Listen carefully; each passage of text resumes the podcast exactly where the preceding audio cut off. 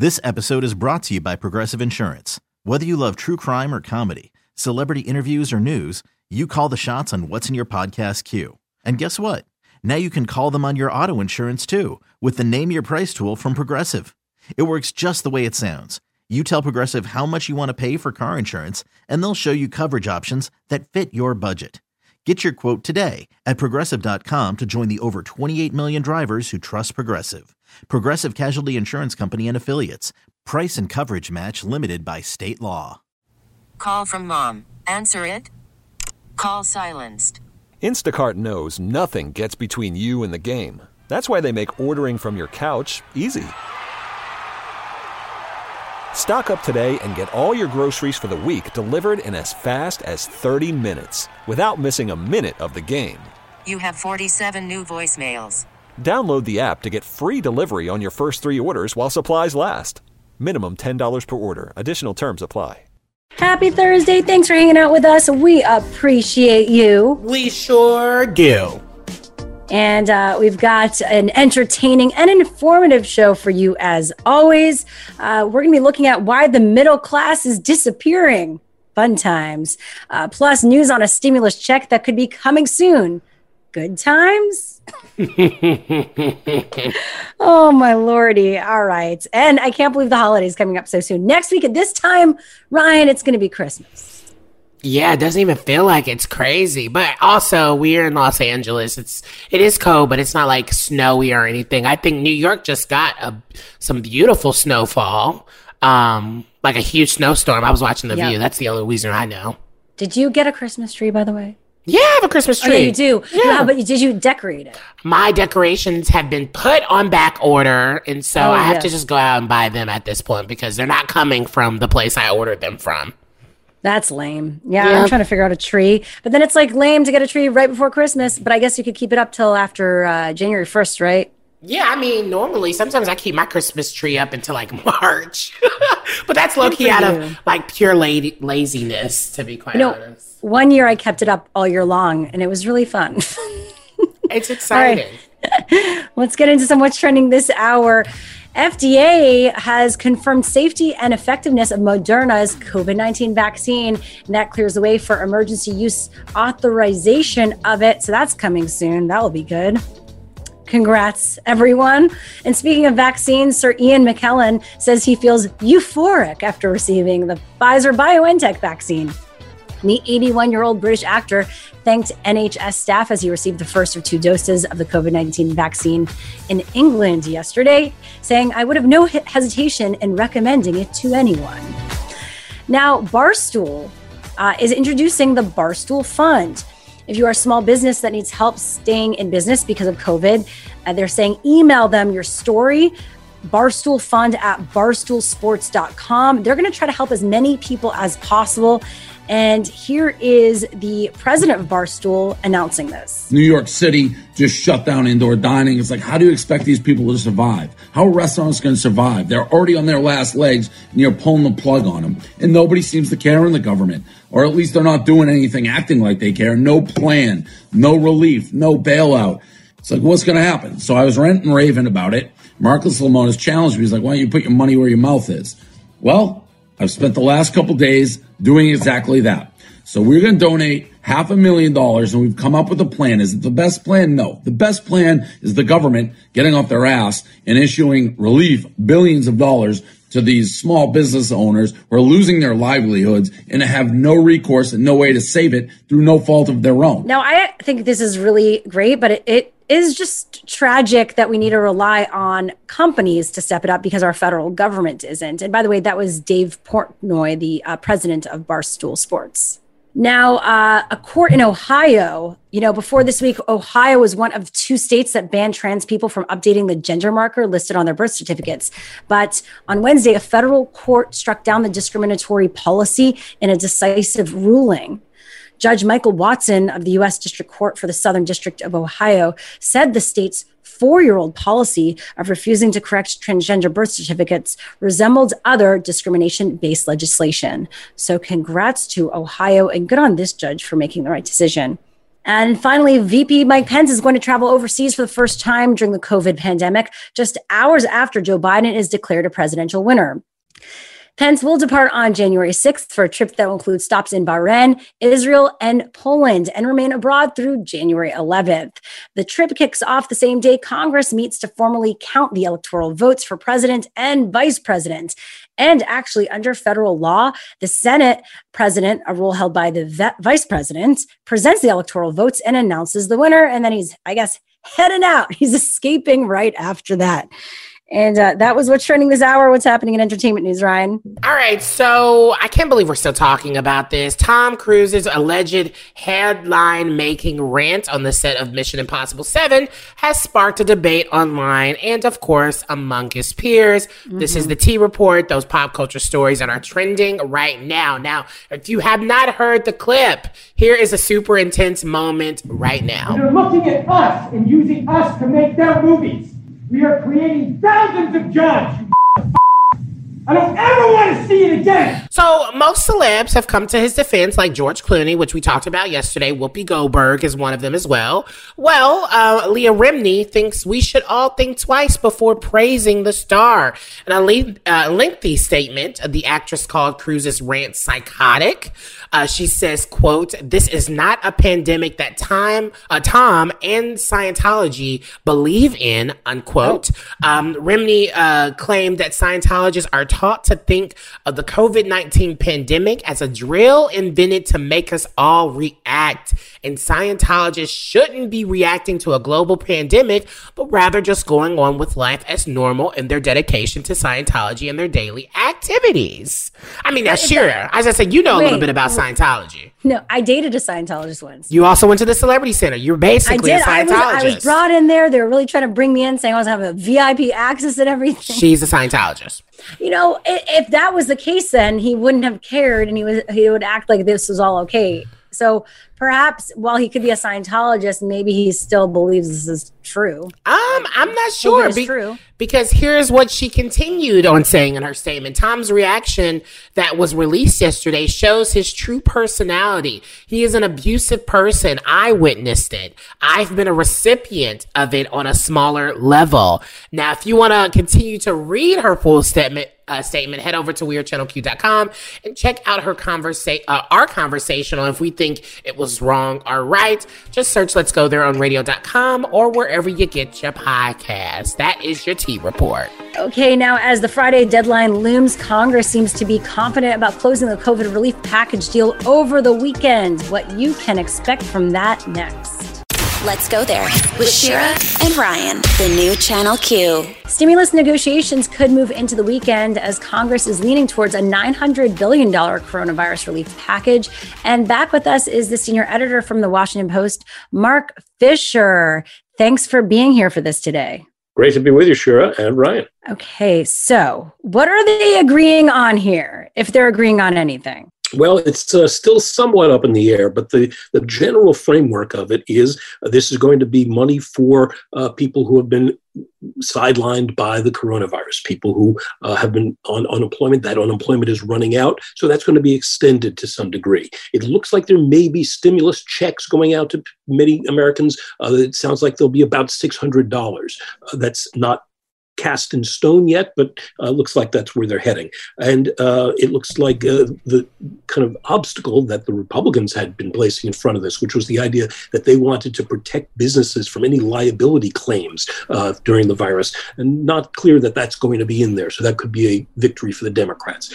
Uh, but this is all still up in the air. The one bit uh, that gives everyone a lot of hope that this really is the end game is that Mitch McConnell is saying that he expects a deal and he expects a deal this week weekend. Uh, so not right away, but but this weekend. They're really running right up against it. Next week, Christmas week, most people in Congress want to get the hell out of Washington, uh, but they, they realize that they have to get this done first, or there's going to be really people falling off a cliff when it comes to evictions, when it comes to hunger, when it comes to just not being able to pay their bills. So, e- uh, Omar, uh, Representative Ilhan Omar, she's getting a little backlash today on Twitter because she suggested, obviously, that that $600 she knows is a, is a little bit too little. Um, but $2,400 for a family of four is certainly more than they have right now, is what she's quoted saying, along with some other stuff. But people are feeling like Democrats aren't trying hard enough to fight for the American people. Is that uh, the takeaway that people should be taking from this? It'd be pretty hard uh, to, to support that argument because uh, the fact is that the Republicans didn't want to do a deal even close to this number. So the fact that they're getting up to uh, perhaps $900 billion, uh, that, that is pretty significant given where they were a week or two ago. Uh, the fact is that the Republicans are still running the show. And so uh, any progress along the lines of what we're seeing this deal might be uh, is certainly a step in the right direction. What both Chuck Schumer, the Senate uh, minority leader, and uh, President-elect Biden are saying is that this is think of this as kind of a a deposit, a first uh, glimpse of what they hope to do in the new year. And of course, their ability to do something much larger uh, is dependent on what happens with those two Senate races in Georgia. Uh, if they win both of those, they'll be able to really set the terms of the next stimulus deal. If they don't win both of those seats, then it's going to be another negotiation like this one. Democrats might have a little bit more sway that in give that they'll have the White House and uh, the House of Representatives. Uh, but if the Republicans retain the Senate, these are going to be very modest stimulus packages in the coming months. Yeah, we're again talking to the senior editor of the Washington Post, Mark Fisher, right now. So, was this strategic to marry the stimulus bill with a must pass government funding package? It, it's really the only way that this gets done at all. Seen from this Congress is a complete unwillingness and inability to make deals, a complete unwillingness and inability to really progress on almost any topic. Congress has basically been in a do nothing mode for years now, and the only time they get things done is when they attach bits of policy to these budget uh, uh, things that they have to do. They have they have to keep the government going. The government was going to shut down tomorrow. They've postponed that, and it, it is uh, only in these last minute uh, kind of uh, dramas that unfold uh, on deadline.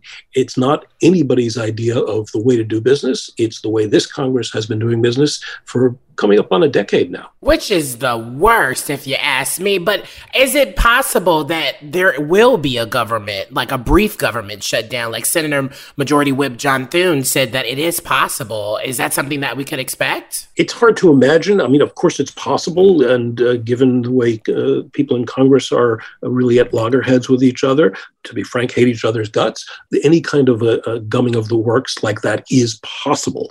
Uh, but there's tremendous pressure on both sides uh, to get something done. And uh, they happen to have uh, an area where Trump is not going to stand in their way, at least doesn't look like he will. Uh, and that's a, a, relatively rare thing uh, on any kind of bipartisan issue. And so they want to take advantage of that, in addition to which they know the kind of pain that is going to be out there at the end of this month if they don't do something quickly.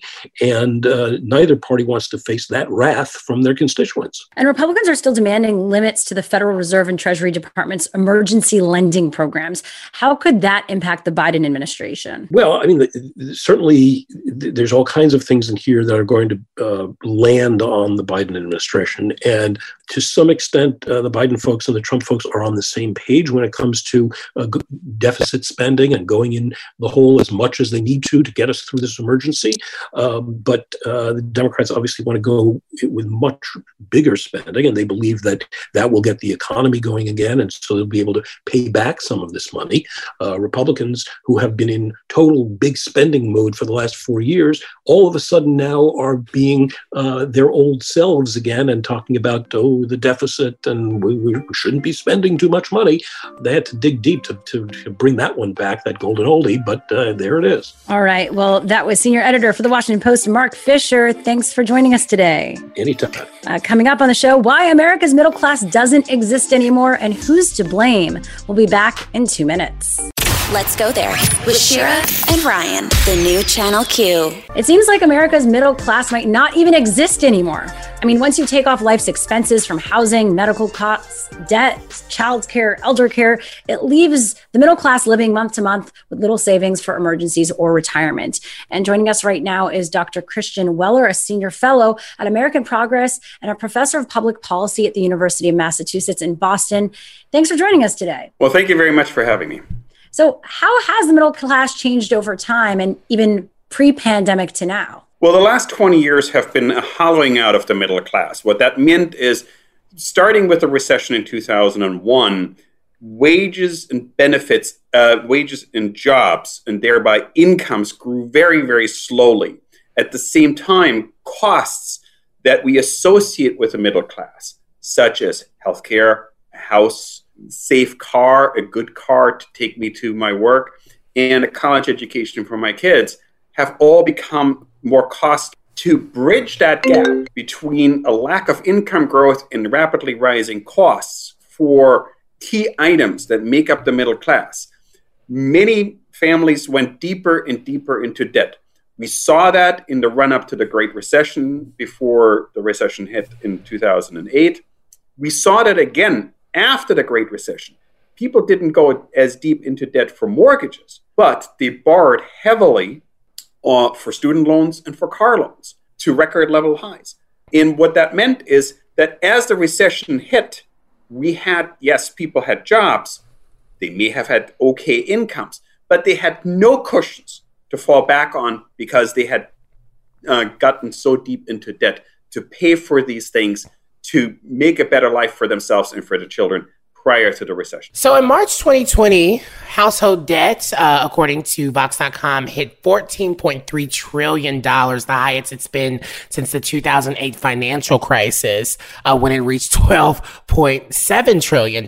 Now, I wonder because back in like last night, uh, last year, 2019, most people were saying that they were doing okay financially if they were making $100,000 plus has our understanding of what it means to be financially okay changed since this time? No, it hasn't really. Uh, but there's sort of two concepts that we have to distinguish.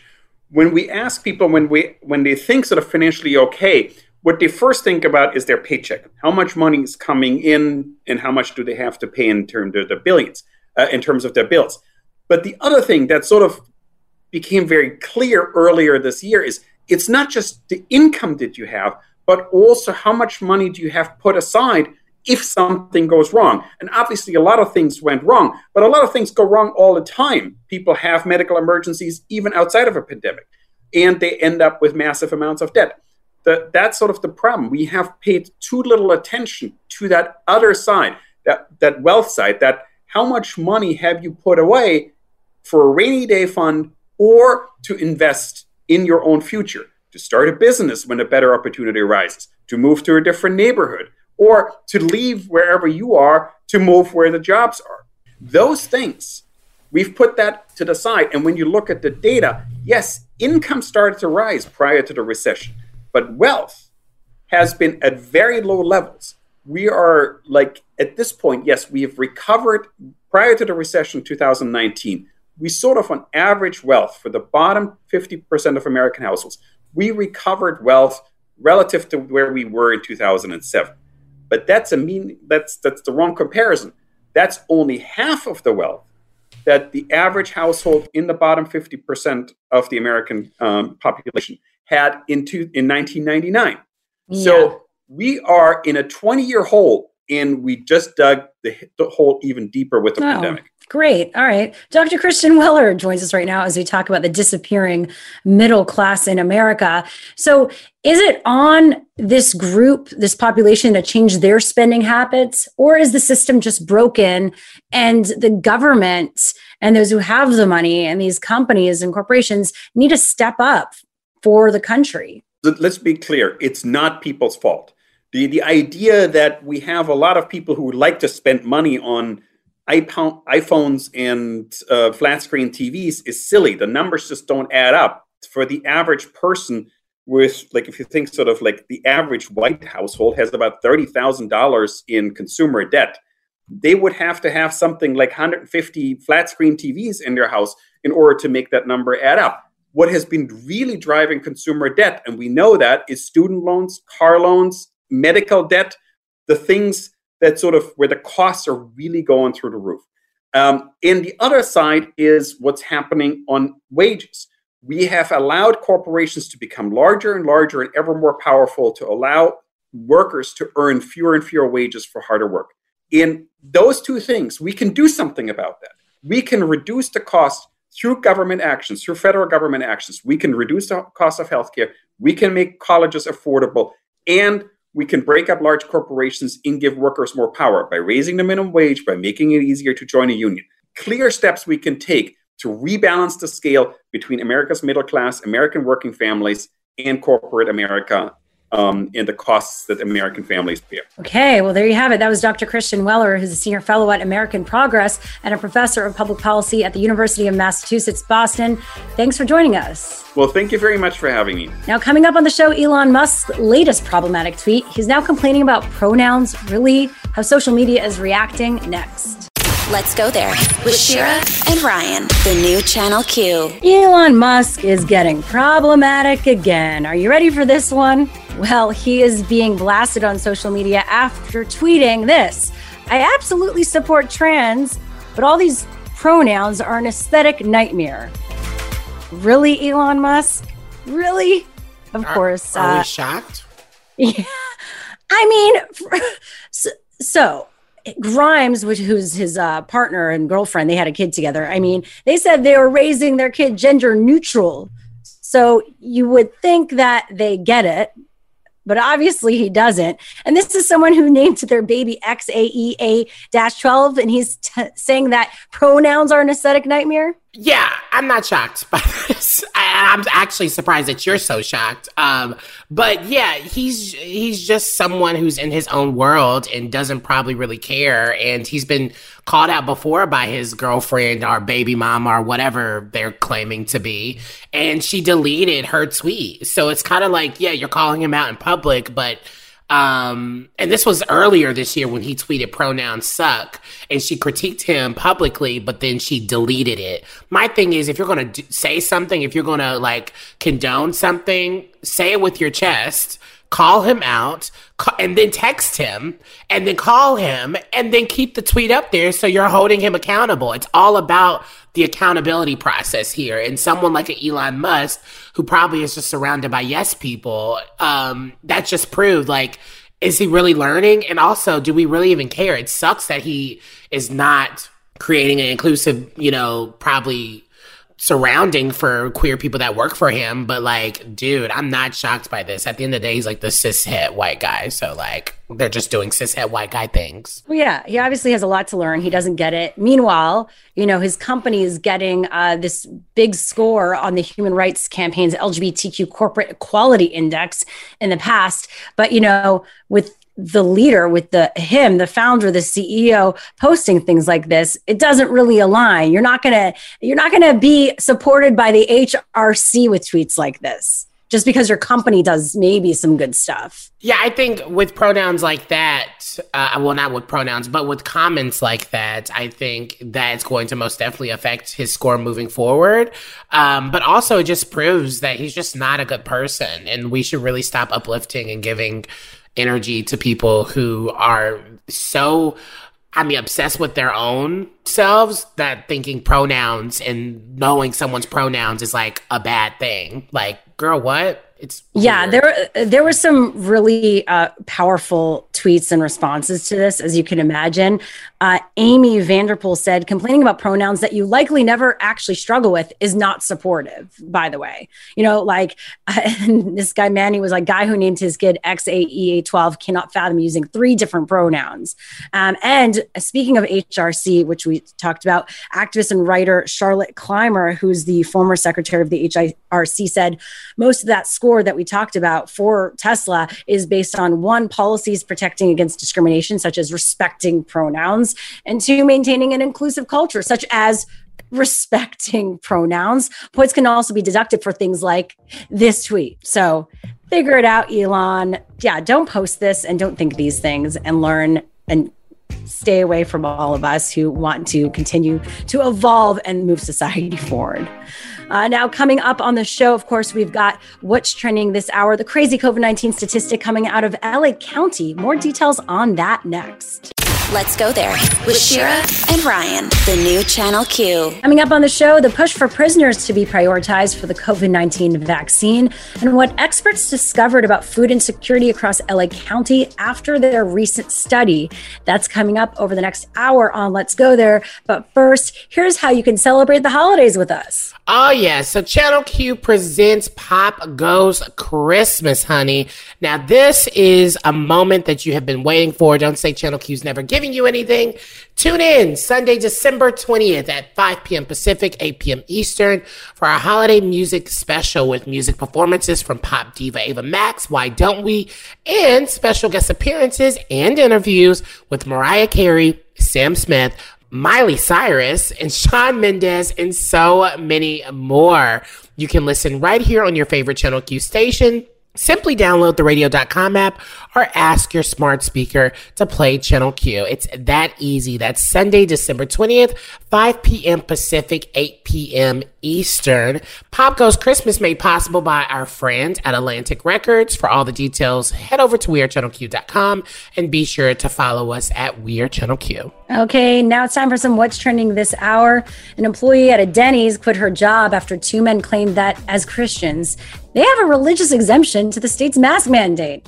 Here's that moment captured on video that's now being shared on social media. We, we have a religious exemption, but we don't want, we just don't want to wear a mask. You're required to wear a mask to enter the restaurant. Pardon me? You're required to have a, a mask. So, it's our religious belief, though.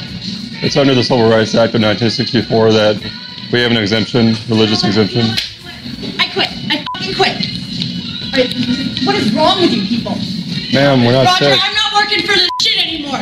These guys won't put their mask on. Like this. Why are you discriminating against us, ma'am? I'm not discriminating against you. Yes, you are. Roger, I can't do this. I can't work this Stop! I'm sorry, you can't come in without a mask. The governor has said, no mask, no service. Sir, the, the, not, the Civil Rights Act says we have we can claim a religious exemption for not wearing a mask. We're not sick. No, not here. Okay, and then you, you lost our business. Okay, We'll go somewhere else. thank you, I'm sorry. I mean, I give it to her. I mean, like, sh listen, I, I at that point, I'm sure I, there's been many people trying to do that at her restaurant. You know, she deserves a prize, and it totally makes sense that she would have wanted to quit. And it's just a Denny's, and I would have quit too because Denny's is not worth your life. Well, that too. Uh, in a statement, Denny said that it is aware of the situation and that the safety of our employees and guests is our top priority, and we will always abide by all applicable regulations and guidelines to ensure that priority is met. Uh, you know, the men in the video claim that they have a religious exemption to following the law. I hate when they use this excuse. It's not even like valid at all. And that's an exemption that does not exist, by the way. The Civil Rights Act of 1964, uh, quote, does not guarantee your entry into any particular business establishment, according to the National Law Review. It just bans discrimination based on a number of categories, one of which is religion. So get it right, folks who use this as an excuse and just wear your masks. Really? Now, shout out to our listeners in Palm Springs on 1031 FM. We've got some news coming out of Palm Springs during the Palm Springs Chamber of Commerce meeting. The city announced they approved a residential rental assistance program.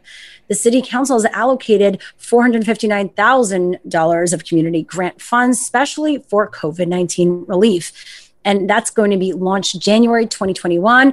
It would provide a one time rental assistance of $3,500 per household to cover two to three months of rent, and payments will be made directly to the landlord. That's pretty huge. Good job, Palm Springs. Better than our federal government can do. Now, LA County health officials are saying that one in every 80 county residents is believed to be infected with COVID 19. Okay. Uh, as tr- transmission rates continue rising in the aftermath of Thanksgiving, the county's health officials issued really intense warnings against future holiday gatherings as California became the first U.S. state to report more than 50,000 new COVID 19 cases in a single day. As California's total case count climbed past 1.6 million this week, health officials said LA County had a total of 539,000 or so cases. and that doesn't include Long Beach or Pasadena. And according to county health officials, the recent surge in new cases is because of residents ignoring recommendations to stay home over the Thanksgiving holiday. So that's happening over here. Uh, what's happening in entertainment news, Ryan? All right, so let's dive into the T Report, those pop culture stories that are trending right now. Vanessa Bryant is having some family issues and it is not good. So she claims her mother is trying to extort her family with the lawsuit that she filed against the widow earlier this week. Uh, Sofia Laine claims in her new suit that Kobe Bryant promised to take care of her indefinitely. But after his January death, Vanessa has failed to make good on the commitment and has even ordered her to move out of the home that the basketball player let her live in. Um, we reported back on that whole move out situation because the mom actually went on television and gave an like uh interview saying of how you know awful Vanessa was being and it was literally after mm. Kobe had just passed and Vanessa called her mom's lawsuit frivolous, disgraceful and unimaginably hurtful. Uh, Vanessa said that Laine was never a personal assistant or nanny for the family, noting that as a stay-at-home mom that she took care of their daughters full-time herself. Now Vanessa claimed that she supported her mom for 20 years years and that the pair let Sofia live on one of their properties for free. Then, when Vanessa began seeking a new home for her mom a week later, she went on television and gave an interviewing disparaging our family, is what's quoted. And so, I hate this for her because she's already going through so much. She lost a daughter, yeah. she lost her husband earlier this year. That takes time to get over. And the fact that money seems to be the root of these issues grows sad. Yeah, I can't imagine. That's sad. And your mom, the one person that's like your blood there to support you during this time, causing more trauma is just horrible. Yeah, so sending lots of love to Vanessa, and hopefully this gets fixed and it's no longer in the news. That is your T Reports. Check out this story at wearechannelq.com, and of course, keep us followed at LGT Show everywhere. Now, coming up next on the show, why justice reform activists are demanding that COVID 19 vaccines be prioritized for prisoners. We'll be back in two minutes. Let's go there with Shira and Ryan, the new Channel Q. As the country is strategizing COVID 19 vaccine distribution, activists are bringing up a community in need that could be overlooked prisoners. And joining us right now is Ashish Prashar, who's a justice reform activist Thanks so much for being here. Thanks for having me. Now, you wrote about this with NBC News, a great piece. Why was it important for you to touch on this subject? Why should prisoners be prioritized for the vaccine? Well, I guess we uh, should we start with history. I mean, incarcerated people have deliberately been overlooked and have been treated as disposable in a US history because, you know, in- incarceration here is based on systemic racism. So it's legalized racism against black and brown people in America. And it, it, it COVID 19 has further exposed those systemic inequalities. And if we're taking basic epidemiology, you go to the source of the biggest outbreaks, right? And in if you think of historic examples of that, we think of Ebola. You know, President Obama sent troops and vaccines to West Africa to tackle it, where it was breaking out in its biggest uh, big, biggest clusters. The biggest clusters in America right now are our prisons. The six or seven biggest clusters in America are killing lots of people and infecting more people who've got pre-existing conditions and risking their lives in um, in our backyard in America, and yet prisoners and uh, other incarcerated folks in jails are not being prioritized by, by our government. So you wrote elected officials must show some backbone by protecting this highly vulnerable population for both moral and health reasons. Now, as we've seen the history of this and our country's, you know, current handling of this pandemic, should we really be expecting a moral standard at this point? The good thing about the US also is that states play a massive role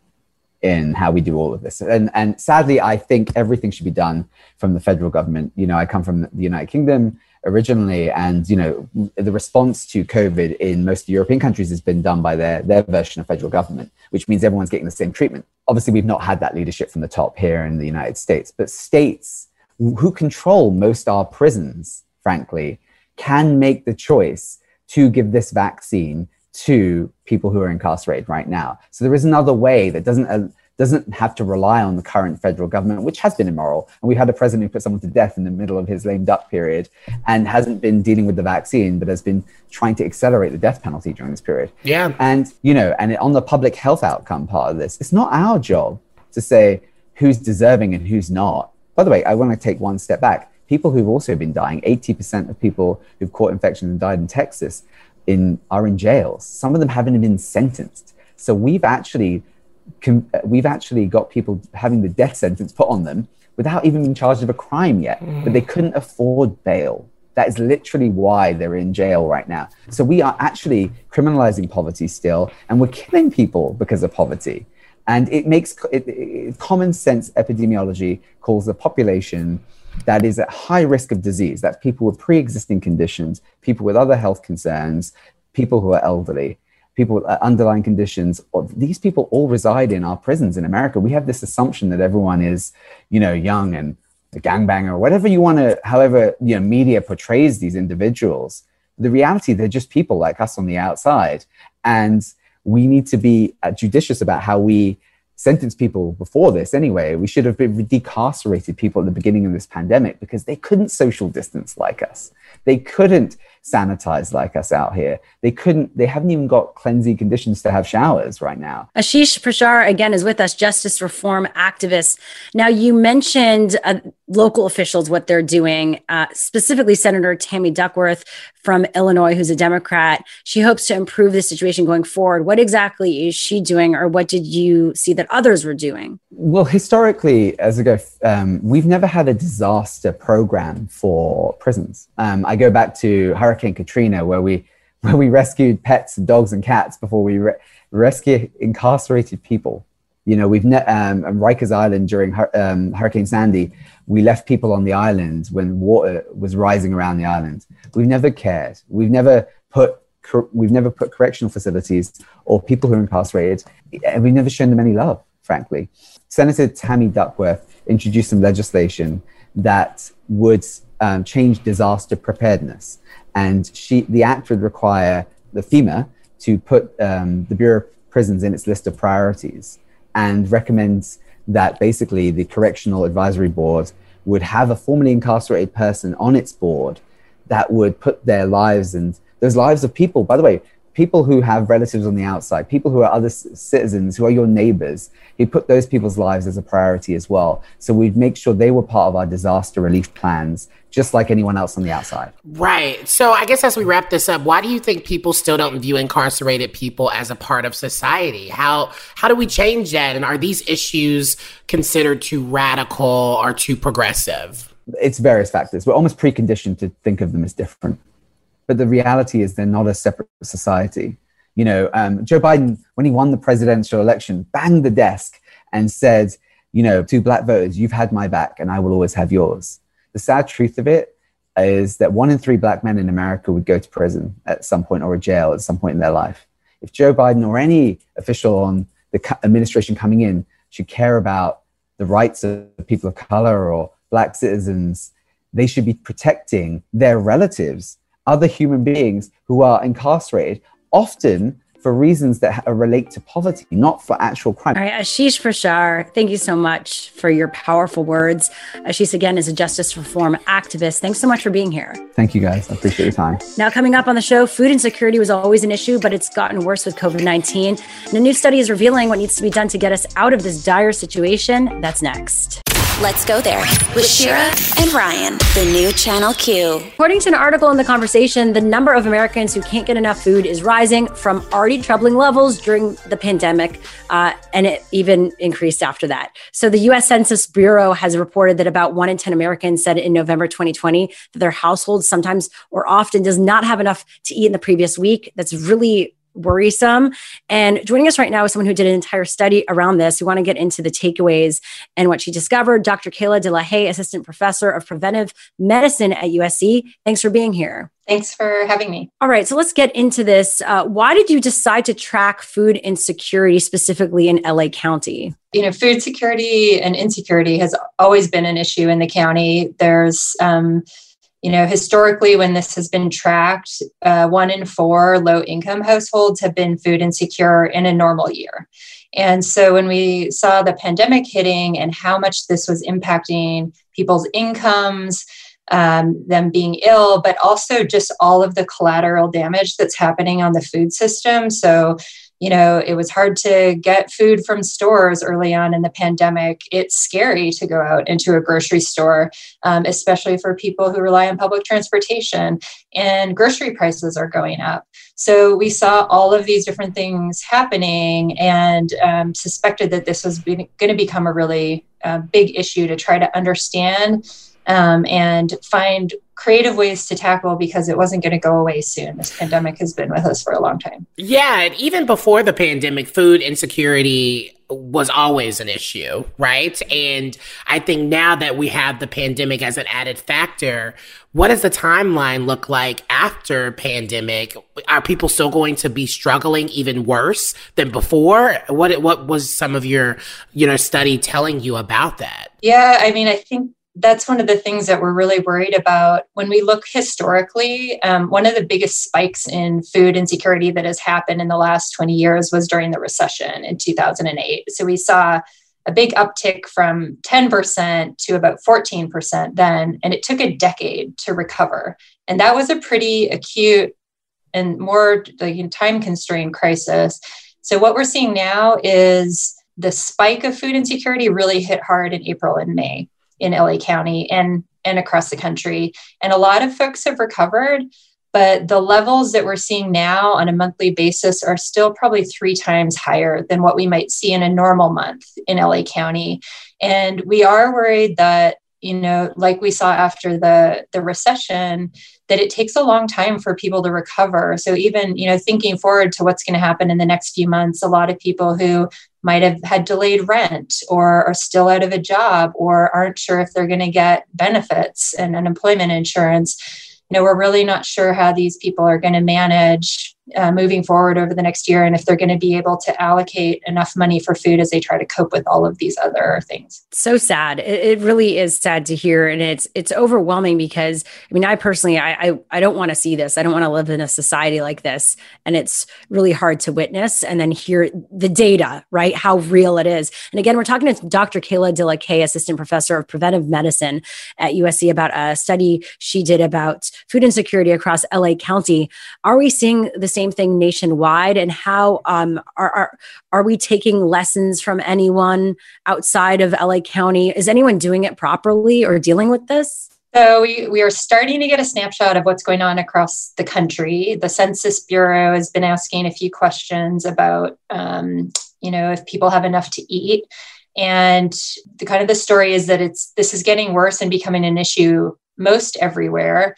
California and LA County are sort of looking like the average um, in terms of how much worse it's getting. There's places where it's gotten a lot worse than it has in in California, for example, some areas of the South, and other places where you know food insecurity hasn't really gotten too much worse during the pandemic. So we're sort of in the middle of the road. I think you know what we hope with this study and what we're seeing happening in LA County is there's some real lessons that can be learned about what is happening here and what's working here um, that that we can share with other places. And one of those is I think there's a lot of folks in the county that are working at LA County government that are at different you know uh, food organizations that are thinking a lot about food justice and so you know they everyone knows we need to get money and food into food banks and quickly out to people who really need it. But there's also a lot of people thinking about how do we make our food system stronger and food justice happen in the county?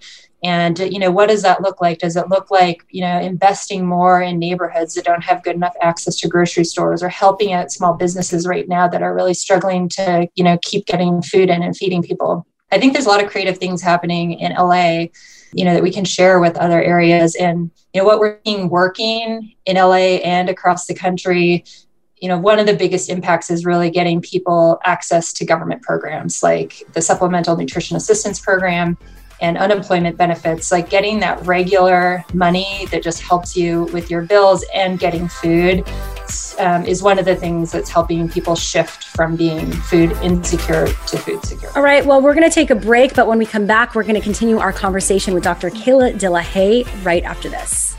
Let's go there with Shira and Ryan, the new Channel Q. We are back talking about food insecurity in LA County and a new study that was done with Dr. Kayla De La Haye, an assistant professor of preventive medicine at USC.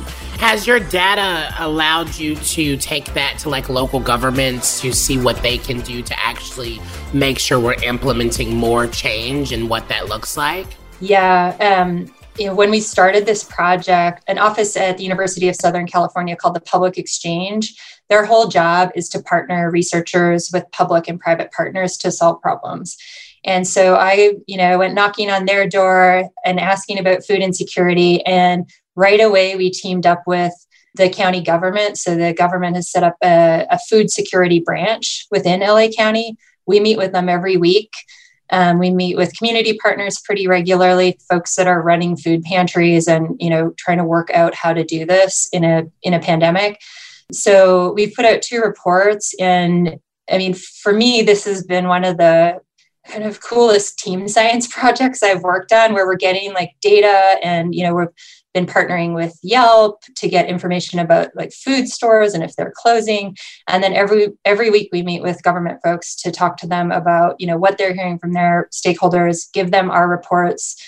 Uh, share data about you know who's still food insecure, who is using government programs and not, um, and then they've been using that to help tailor the programs that they're putting out during the pandemic is it simplifying it too much or superficial to say like empowering people to make their own food? And how much are we going to see like the uh, the making having your own gardens and making your own food and educating different communities about that? Is that something we're going to see? That might be part of it. I mean i think we know in public health nutrition that giving people information about how to eat healthy isn't really the thing that we need to do the most. We need to make it easier for people to get enough food and get healthy food. And so, you know, that might look a little bit more like community gardens, but that might not work for every community. Um, we know that time shortage is a real challenge for a lot of folks getting, you know, getting food, getting on a bus to go get food, making their own food.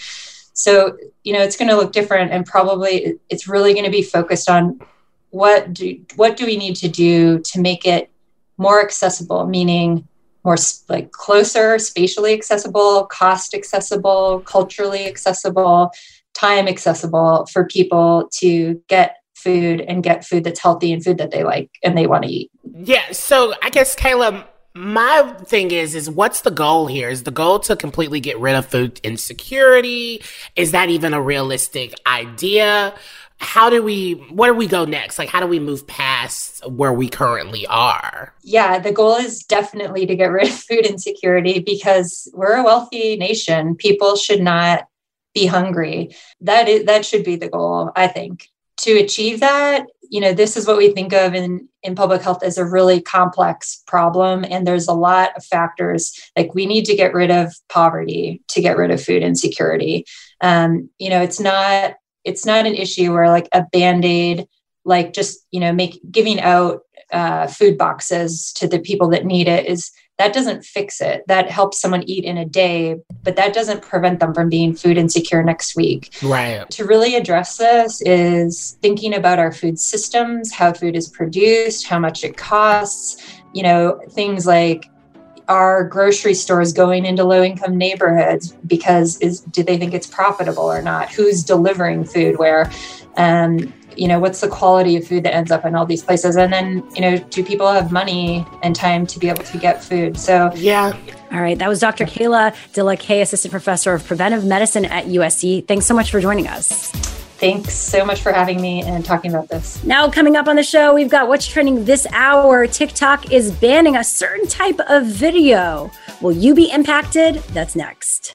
Let's go there with Shira and Ryan, the new Channel Q. Coming up on the show, how racial stereotypes drive black students away from careers in the sciences. Plus, more on the Trans Jeopardy winner making headlines and going viral on social media.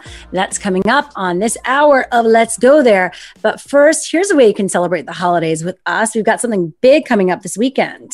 So, Channel Q presents Pop Goes Christmas. Tune in Sunday, December 20th at 5 p.m. Pacific, 8 p.m. Eastern for our holiday music special with music performances from pop diva Ava Max, Why Don't We, and special guest appearances and interviews um, with Mariah Carey, Sam Smith, Miley Cyrus, and so many more. All you got to do is listen right here on your fan, uh, your favorite Channel Q station. Simply download the radio.com app or ask your smart speaker to play Channel Q. It's that easy. Okay, let's get into some what's trending this hour. Republican Governor Stitt has moved teachers up on the vaccine distribution priority list alongside frontline health workers. Today, I'm pleased to announce that I've directed the State Department of Health to move K through 12 teachers and support staff who interact with students up to phase two of our vaccine distribution plan. Our teachers are so important to me. We know this more than ever before, especially the moms and dads who have tried to help teach their kids through distance learning. We're going to get through this and we're going to get our kids back to school safely. That's good news coming out of Oklahoma. Uh, but now let's move on to TikTok. They've announced updates to their community guidelines this week, which include a new policy against content related to multi level marketing, Ponzi, and other get rich quick schemes. In a statement to BuzzFeed News, a spokesperson for the company said it has multiple measures in place to reduce the spread of misleading content, including content that aims to deceive people for financial gain. So if you've been thinking about sharing something like this, don't. Uh, because you'll get thrown off TikTok. And you probably shouldn't be sharing that anyway. The company hopes to protect users who are vulnerable to financial abuse. And finally, pharmacists have found a way to squeeze extra doses out of vials of Pfizer's vaccine, which would expand the nation's scarce supply by up to 40%.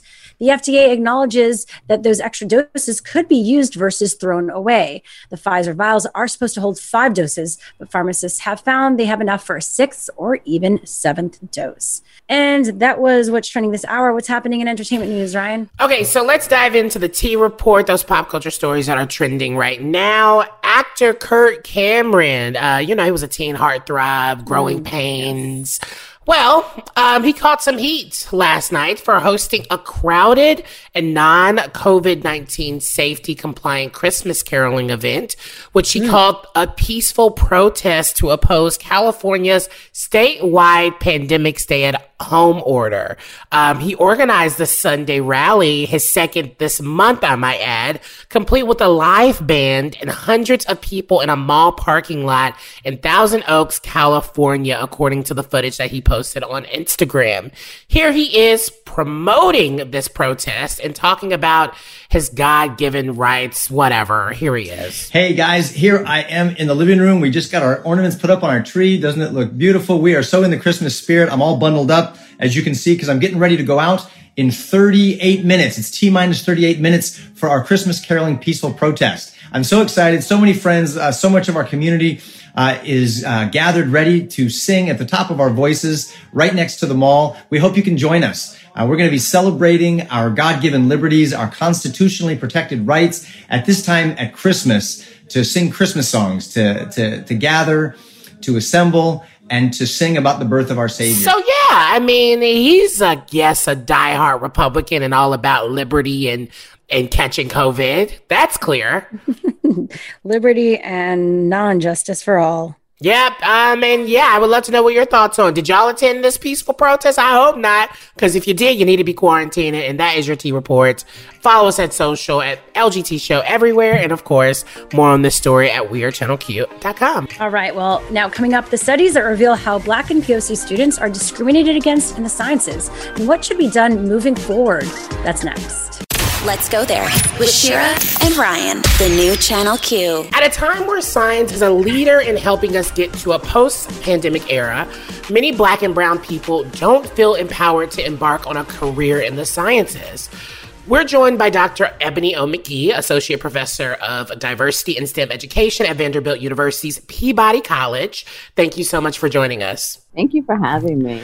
So, this was such a great article that you wrote because I think right now, as we're seeing so many discussions around science, the vaccine, COVID 19, it really is alarming to know that at the center of this, you know, black and brown people are inherently and disproportionately being affected by this, right? And then black and brown folks in the sciences are not even feeling empowered to continue their careers. What, what were you seeing that was like, we need to be bringing attention to this? Well, a lot of times we tend to focus on those who drop out in STEM. And I think it is a very necessary conversation. I was just reading the book about Stacey Abrams and come to find out that she wanted to be a physicist. So she majored in physics and was told at Morehouse College by a Black male physicist, no doubt, mm-hmm. that she probably wasn't cut out for this. So I'm just wondering how many Stacey Abrams have we missed out on? But there's also folks who, like, what about the people who do make it through? We tend to just kind of market them as quote unquote successful without problematizing some of their success. So, as you heard from the two stories, even the, the Black woman and the Black man were successful in STEM in terms of traditional signs of success, but still had to endure the kind of unrelenting force of racial stereotypes. And what does that do to one's energy and labor if they have to use it to manage stereotypes?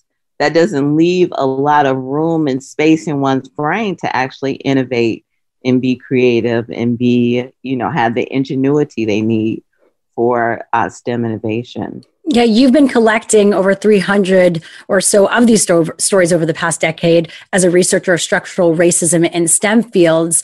So, yeah, let's talk about that. How does this impact students psychologically and physically? And how have these students been able to move forward? So, I'm not exaggerating when I'm talking about young Black people and or people of color, um, which I include Indigenous folks, Latinx, and I even include Asian because there's something about being at the top and being Asian, which is particularly toxic, but we never, we don't tend to include that population.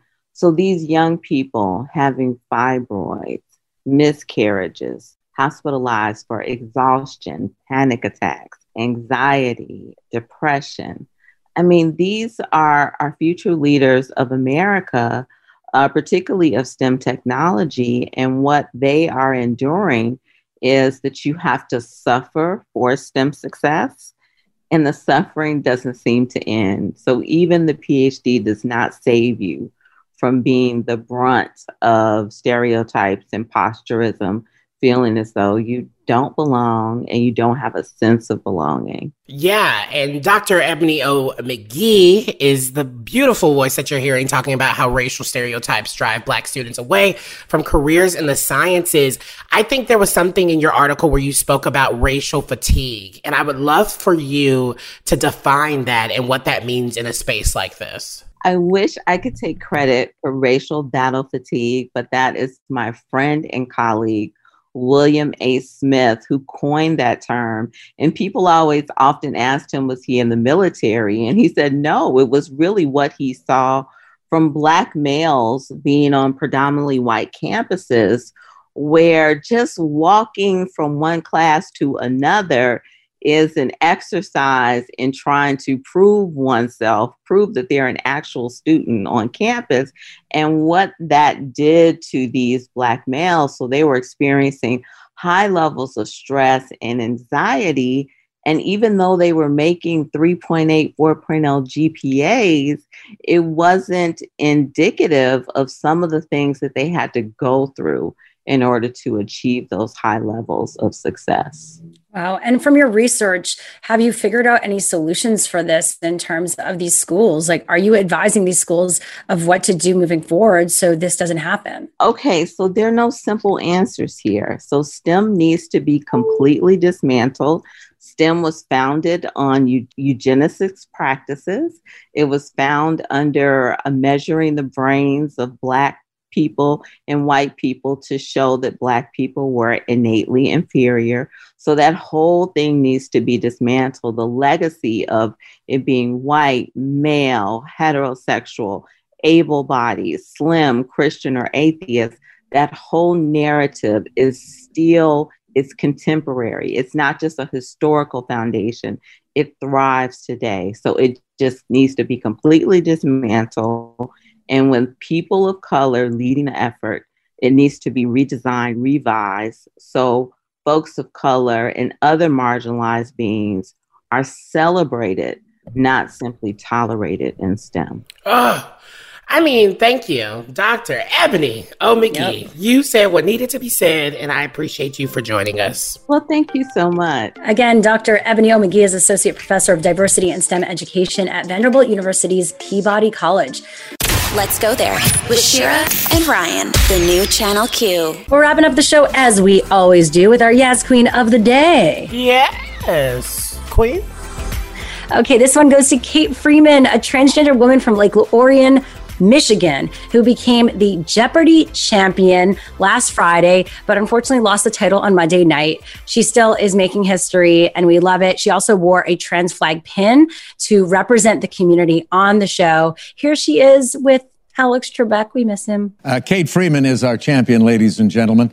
This young lady has kind of a hobby that sounds scary. Yeah, so it's it's actually a new one. A f- couple of friends had invited me to go to an axe throwing bar um, up in there the are valley. bars. Yes, you drink and you throw axes at wooden targets.